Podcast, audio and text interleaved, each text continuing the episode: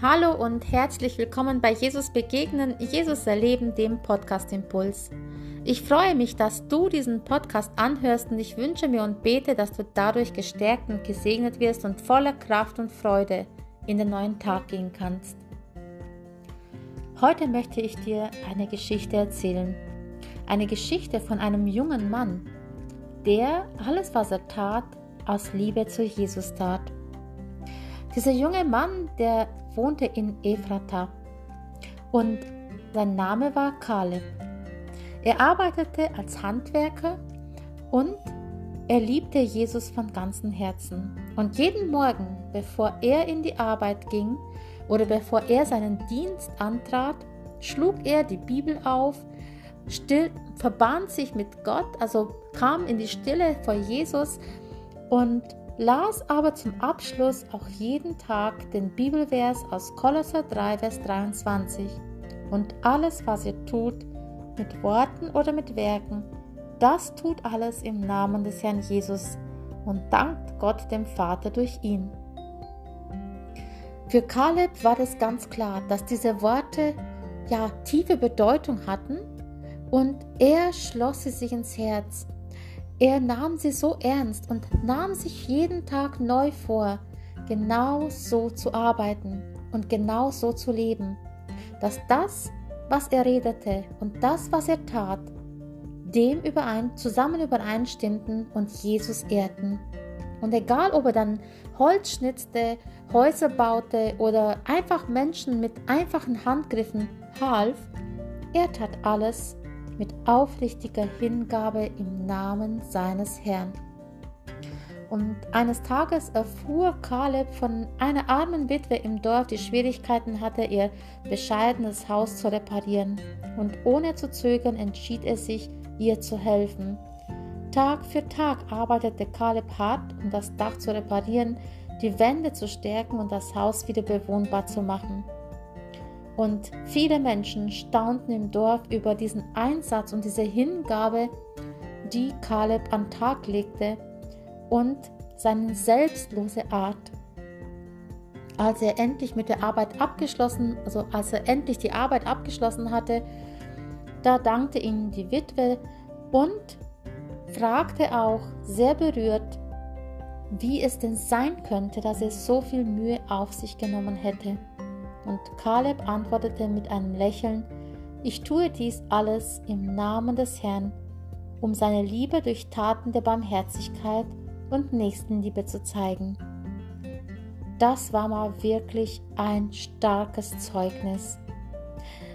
Ein Mensch, der sich seinem Leben, mit seinem Leben und mit dem, wie er redete, wie er war, was er arbeitete, für Jesus hingab, um ein Zeugnis zu sein für Menschen.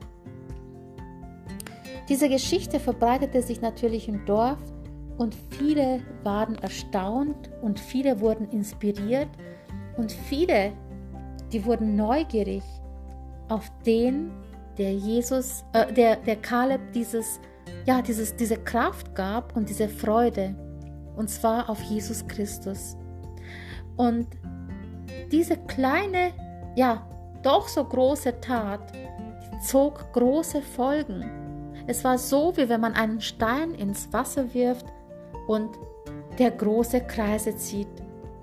Diese Tat, diese Hingabe, mit der Kaleb dieser alten Witwe oder dieser Witwe, dieser Frau geholfen hatte, mit, mit dieser Tat eröffneten sich Wege und ja, Menschen wurden zu Jesus hingezogen bzw. gaben ihr Leben Jesus, weil sie so beeindruckt waren von dem, was sie erlebten. Heute möchte ich dich fragen, wie tust du deinen Dienst? Für wen arbeitest du? Für wen tust du deine alltäglichen Sachen? Und dazu brauchst du nicht große Dinge tun, sondern wie stehst du in der Früh auf? Mit, welchen, mit welcher Einstellung gehst du an das Tagwerk? Es, es ist vollkommen egal, ob du zu Hause die Windeln wechseln musst oder vielleicht dein Haus putzen musst. Es ist vollkommen egal, ob du in einem Büro sitzt und vielleicht ein Manager bist, eine Putzfrau bist, ob du ein Angestellter bist oder ja, ein Arbeitgeber. Es ist vollkommen egal, ob du die unterste Schicht, die einfachste Arbeit erledigst oder ob du irgendeinen großen Auftrag tust. Wie tust du ihn? Vielleicht bist du jetzt auch inspiriert und denkst einfach darüber nach und liest für dich auch immer wieder diesen Vers. Und alles, was ihr tut, mit Worten oder mit Werken, das tut alles im Namen des Herrn Jesus Christus und dankt Gott dem Vater durch ihn. Es ist so wertvoll, dass wir uns bewusst machen, für wen wir etwas tun. Vielleicht bist du manchmal frustriert, vielleicht hast du einen blöden Chef, vielleicht hast du schlechte Arbeitskollegen, vielleicht hast du einfach keine Lust zum Putzen, vielleicht hast du keine Lust, dieses oder jenes zu tun, was zu tun ist. Doch stell dir vor, Jesus würde vor dir stehen Würdest du genauso abweisend sein? Würdest du genauso lustlos mit ihm umgehen, wenn er wirklich persönlich vor dir wäre? Vermutlich, wenn du wirklich ein wahrer Jünger Jesu bist und von Herzen Jesus nachfolgst, würdest du sagen, natürlich nicht. Ich würde alles dafür tun, damit Jesus sich freut.